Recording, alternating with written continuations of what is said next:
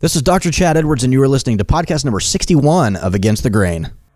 What guy doesn't want to maximize their testosterone? Through using all natural and organic ingredients, men now have an option for a locally made paraben and sulfate free shampoo, conditioner, and face wash. Not only does Dude's manly products smell great, which drives ladies crazy by the way, in a good way, they put a unique spin on their shampoo with it actually having a dark gray color because of the coconut shell charcoal that is used to remove the toxins. Dude can be purchased at the Tulsa Men's Shop and also online at www.dudemanlystuff.com. That's D O O D, manlystuff.com. Welcome to Against the Grain podcast with Dr. Chad Edwards, where he challenges the status quo when it comes to medicine. We get into hot topics in the medical field with real stories from real patients to help you on your way to a healthy lifestyle. Get ready because we're about to go, go, go, go against the grain. Hello, hello. This is the super tall Marshall Morris, and today I'm joined by Dr. Chad Edwards, who believes that 80% of medical recommendations are crap.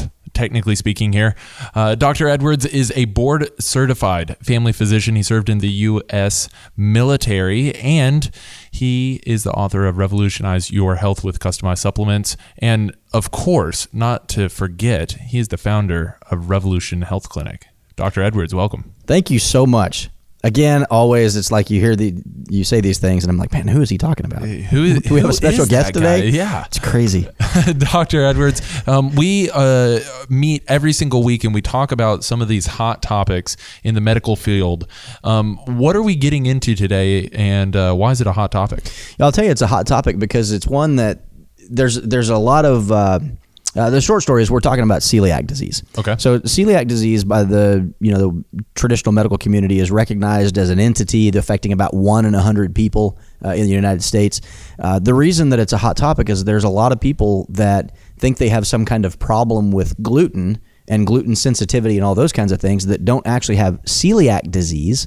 And I, I should say we're not talking about celiac disease, although we are. Uh, we're talking about the bigger picture of celiac sensit- or uh, of gluten sensitivity. Mm. So, and there's just a lot of uh, there's a lot of uh, not turmoil. That's not the word. There's there's just a lot of uh, there's a lot of stuff out there about celiac, gluten sensitivity, and all those kinds of things. And when I first started looking into nutritional medicine and how our body adapts to the food that we eat and you know how the food that we eat affects our health uh, gluten was one of the very first things you know i i uh, i was a, a, big follower of Robb Wolf and his uh, his paleo solution podcast which is fantastic uh, I, I, mean I, I, soaked up all i could which by the way here in a couple of weeks I get to be a guest on there you go um, the Robb Wolf's podcast. Okay, so excited about that. Um, anyway, he's just I mean he really has a good grasp on that nutritional medicine. So obviously, you know, kind of following along that line, there's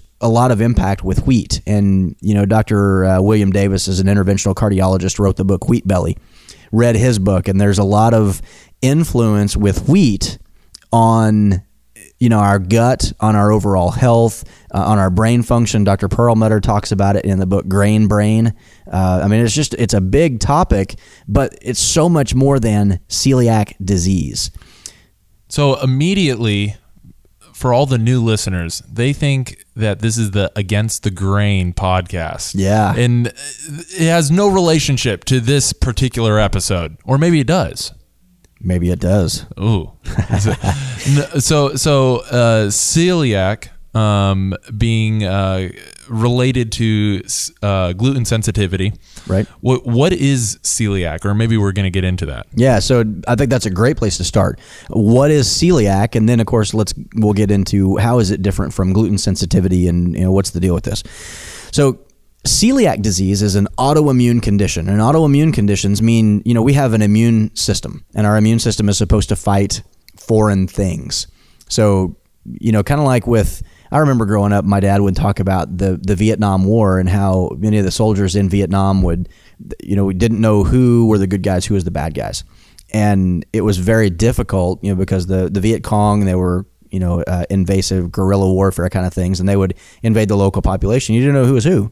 Uh, very similar things in Iraq, Afghanistan. You don't know who's the good guy, who's the bad guy. They don't wear uniforms. So, how do you dis- differentiate one versus the other? Well, our immune system has the same kind of problem We get, I mean, it sees a lot of chemicals. There's a lot of stuff that it's exposed to, and how does it know to fight against this or to fight against that?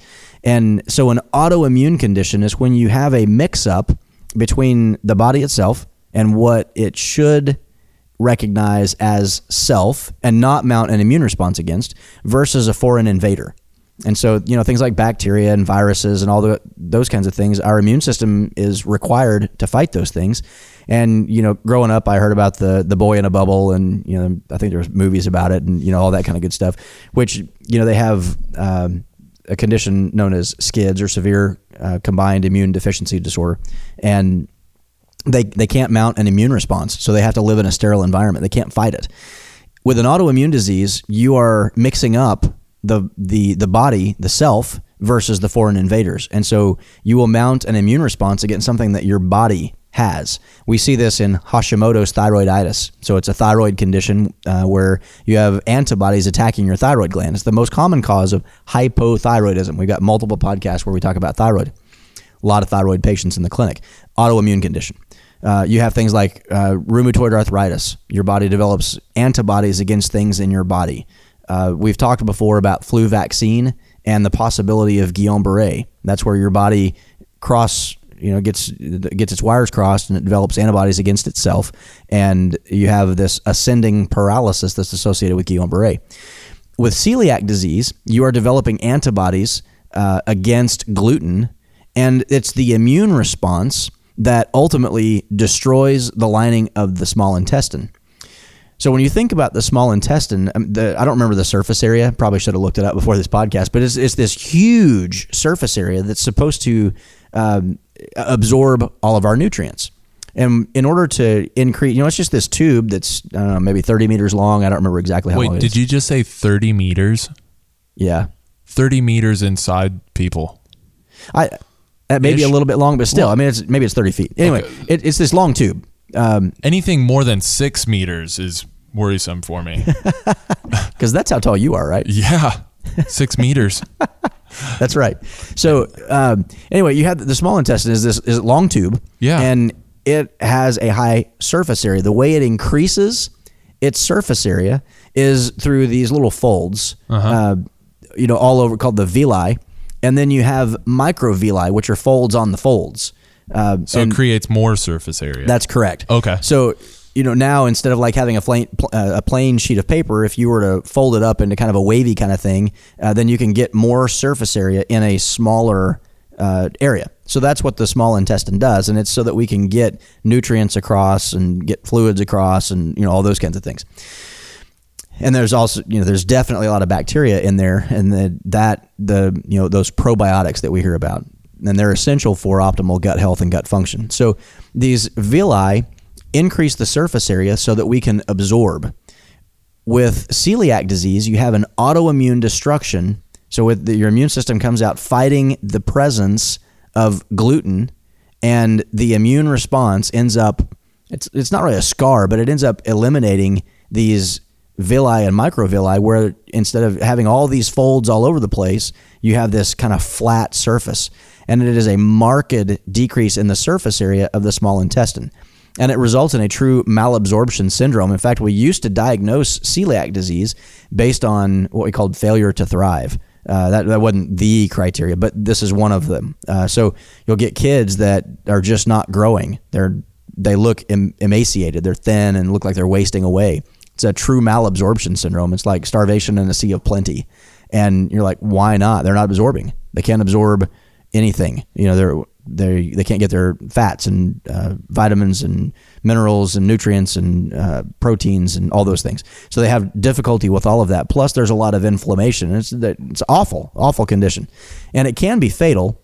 Uh, but you know, most of the time we, we catch it in plenty of time, and we and we manage that simply by gluten elimination. So this is you know kind of what is in the forefront of Western medicine and this autoimmune condition. Well, how do you diagnose celiac disease? And You feed them bread. you know, actually, that that's it, it's interesting because that's a lot of what we do um, in, in traditional medicine. That's that's what we that's what I did. If I wanted to know if someone has a gluten antibody response, So there's there's a difference between having antibodies against gluten and having celiac disease. Celiac disease is the autoimmune destruction of the small intestine, Yeah. uh, those those those microvilli. You can have antibodies against gluten and not have celiac. So really, it's a it's a biopsy diagnosis. They put you to sleep, go in, get a sample of your small intestine, you through your through your uh, mouth, not Yeah. like surgery, and then they'll go in and take a bite of that. And if it doesn't have the microvilli and you have the the antibodies against gluten, then you know there you go. You put them on a gluten free diet, and they like all of a sudden take off and they thrive and they're doing great and all that kind of stuff.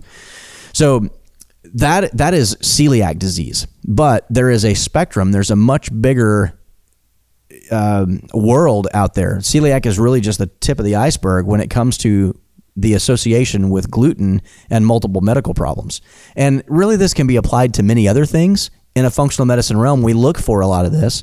Uh, you know, I did not look for it in traditional medicine, and many of these are so nuanced that they're difficult to identify, and many of them don't show up, you know, at the time. So, in other words, if uh, there's a there's a delayed response, if you were to come up and you know if if if you punched uh, everybody in the face that came up and pushed you in the nose, uh, and you put and you punched them immediately, it, quickly we would learn don't punch you know push Marshall's nose.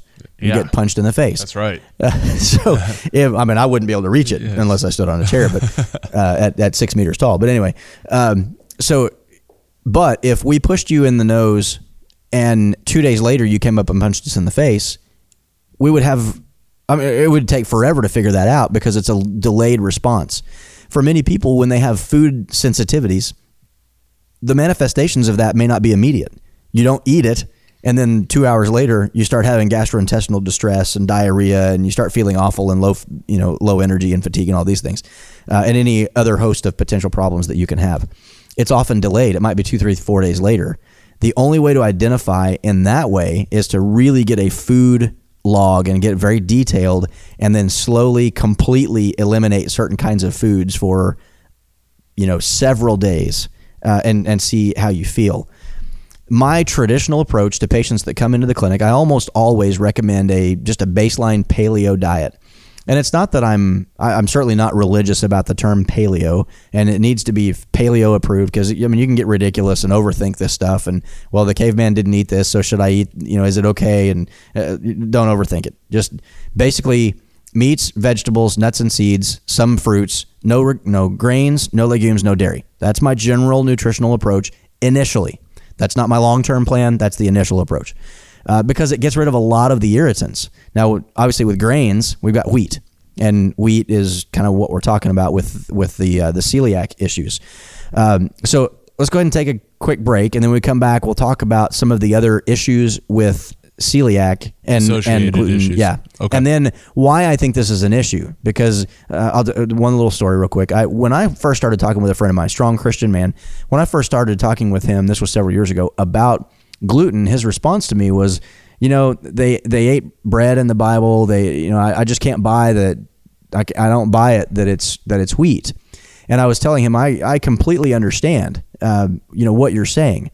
But the reality is, many patients have issues with this. You cut out gluten, you cut out wheat, and many of them, not all of them by, by any stretch, do much, much, much better. So some of them need to do this, even though they don't have celiac. I can't tell you exactly why. Why was it permissible in the Bible, not now? I, I, I don't know. But the reality is, many patients do better. So, uh, you know, I, I don't know that it. I, I, for a long time, I was thinking, is this wheat? I mean, I, I don't know. Maybe it is. And you know, some people would say it's the protective husk of the wheat that you know humans aren't meant to digest that and all that kind of good stuff. But you know, uh, you know, uh, even 50 years ago, really, celiac just wasn't really an issue. Uh, 200 years ago, I'm not sure we even they had even identified anything like that. So, uh, you know, had maybe we just didn't weren't able to catch it. We were probably still you know sticking leeches on people trying to fix you know malabsorption or something. Um, but uh, I, th- I think there's some really interesting stuff, and in in uh, in the next podcast, we're going to talk about um, some of this, and I'll, I'll allude a little bit more to it after the break. So, anyway. We'll take a quick break. We'll be right back. Are you tired and fatigued? Are you frustrated with doctors because they just don't seem to listen? Do you want to fix your pain without surgery? If you answered yes to any of these questions, then we are the clinic for you. We offer prolotherapy, PRP or platelet rich plasma therapy, and stem cell injections, IV nutritional therapies, bioidentical hormone replacement therapy, and functional medicine to get you back on track to optimal health. Call our clinic at 918 935 3636 or visit our website at www.revolutionhealth.org to schedule your appointment today. Okay, we are back uh, with Dr. Chad Edwards, and I want to get right into it. We, are talking about gluten sensitivity and celiac, and uh, in the first half, we were talking uh, quite a bit about celiac and how uh, how it all really works, and ha- how somebody might develop celiac or um, as an auto uh, autoimmune disease, um, how it manifests itself. But you said it's a much bigger topic. Yeah. There's a lot more contained in it. So Yep. so let's get into that a little bit. Yeah, so it, it starts to separate uh, from celiac, you know, at, the tip of the iceberg, to this underlying issue with uh, with wheat and gluten. And the wheat itself, there's a, a large insulinogenic response. It develops, you know, an insulin-like response. Um, with, with you know just because of the ingestion of wheat, it actually has a when, when you look at bread, uh, white wheat bread actually has a gl- higher glycemic index, meaning that it raises your blood sugar more faster than table sugar. So if you were to eat a scoop of sugar and stick it in your mouth, equal amounts of, of carbs and sugar and and in the bread, you know, assuming there were equal amounts, your blood sugar would go up more faster with wheat bread than it would with table sugar. That's incredible. It, it, it's amazing how it works, and you know most people you know they don't know that. But so if you got sugar problems, you know diabetes, I got the sugar. I got the sugar. If you got anything like that, then you know I, I do recommend really being careful on on wheat ingestion. But it goes much bigger than um, than that. Even there's so you've got some issues with the wheat itself, but the autoimmune response. A lot of people, and we we routinely test many of our patients for uh, these antibodies. There are, there's a bunch of antibodies that you can check. My routine blood panel, I'll often check uh, the um, anti gluten antibodies, and there's I, I check an anti gliadin and a tissue transglutaminase, uh, and there's a whole host of other antibodies that we can check, uh, but those are the ones I would I would often check. But there's a there's a test done by Cyrex called an, an Array three, uh, where we can do a full anti wheat gluten um, antibody profile gives us a lot of really good information. Dr. Perlmutter is a huge fan of that panel. I've seen some good results with that. There's a there's a charge for it. We do this in our in our clinic, and I've seen some some really interesting stuff come back. Uh, so you can develop antibodies against gluten and not or against one of the components and not have celiac. I There's- just I feel like a lot of people, you know, because because celiac is kind of one of those buzz buzzword diseases now. You know, because gluten kind of came came up. It's a fad disease. It's a it's a is that what you uh, would call it now? A fad disease. Yeah. Uh, is in that. I feel like a lot of um, people that I know they've cut gluten out of their diet, right. um, and what they say is it makes them feel a lot better, and that's, and I believe them. Yeah, I, sure. I, I believe them. Sure. But that doesn't mean you have celiac. No, that's exactly They're going right. around telling people that they have celiac. That's exactly right. Now, again, I because of the multiple issues, and you know, carbs are such an issue uh, because of all the things that wheat can do. Uh, I think that most people would be better off by eliminating it. It's not uh, my my ultimate goal for my patients is not that they eliminate that they're pure paleo. Um, and they completely eliminate bread. My goal is that I had one patient that he knew that if he ate a slice of pizza, that he would be in the bathroom. If uh, or you know he might have a little bit of gas or something but if he ate two slices he'd be in the bathroom and sick. So you know assuming regular crust. The idea was that i mean he avoided it most of the time but if you know if he wanted he could have a piece of pizza and he knew the outcome. Okay i know that's the outcome. I know i'm going to pay for it. I know how i'm going to pay. I choose to do it or not okay cool but at least we have the answer we know how it's going to react you know, if he had two pieces, he was getting sick. And he knew that. Now you can make good choices. And now you can focus on health and stuff. Uh, health and stuff. and stuff. We, we should like have a website, Health and Stuff. Health and stuff. That sounds interesting. Um, and every time I say health and stuff, you have to echo it. Healthandstuff.net. so anyway, um, so there are a lot of issues that can come up. You can have certainly antibodies against gluten and not have celiac, but you can also have a sensitivity to gluten and not have antibodies. And gluten is found in so many things. It's in teriyaki sauce and soy sauce, and you know. So if you go and you you get like chicken and rice, you know, at like a Chinese place, and you're thinking, okay, it's not breaded, it's like stir fried or whatever, and then they put some like soy on top of it, and you're like, now you have gluten unless you get gluten free uh, soy sauce. So it, it's just in a lot of stuff. I remember my my ex wife had some issues with gluten, and she went. She like was hungry, got some um, some beef jerky, and she was like, she came home and she was like, I am I am itching, I'm like having issues, and I, I don't know why. She's like, I, I feel like I got in gluten somewhere, and uh, she was like, all I had was this beef jerky, and I grabbed the bag and I was like, um, it's got soy sauce in it, and so she got expo- exposed to it, and she knew, Yeah. and she could tell. So there are a lot of issues that can come about because of the ingestion of this stuff. And again, not everybody has it. I'm not telling everyone to go eliminate wheat or gluten. I think it's a very interesting experiment for most people to do because you may be shocked at the impact that it can have on how you look, feel, and perform. So I do recommend try try cutting it out for 30 to 60 days. Now, I want to just kind of, uh, as we're wrapping up here, kick a sacred cra- uh, sacred cow. Yeah, Okay. yeah. Um, it- do I understand correctly that that wheat contains uh, a higher glycemic index um, in that and more gluten than a white bread might?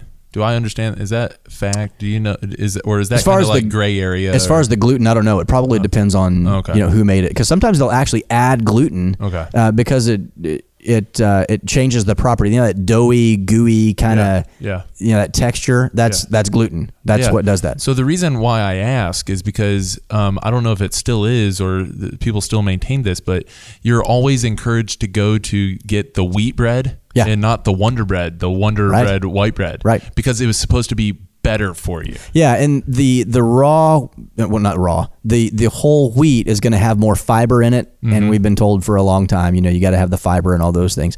And there are some B vitamins and things like that. The the wheat portion is less processed. You're removing less nutrients from it, so it's you know the white bread is is more processed, um, but it actually has a lower glycemic index. It's just it's interesting. We do a lot of things that we think we're being healthier, and not necessarily.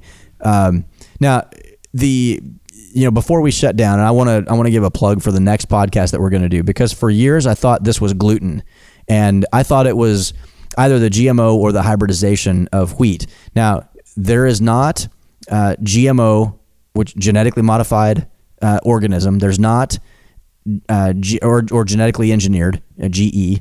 Uh, it, it's there's not genetically modified wheat on the market. It's hybridized, meaning they'll take two different kinds of wheat. You know, and George uh, uh, Gregory Mendel, you know, the old genetics guy, uh, you know, back in the I think 1800s, um, he he would cross peas and see how it, they came out different. So it's kind of like you know um, a labradoodle. Oh, yeah. that's a hybridized dog, sort of.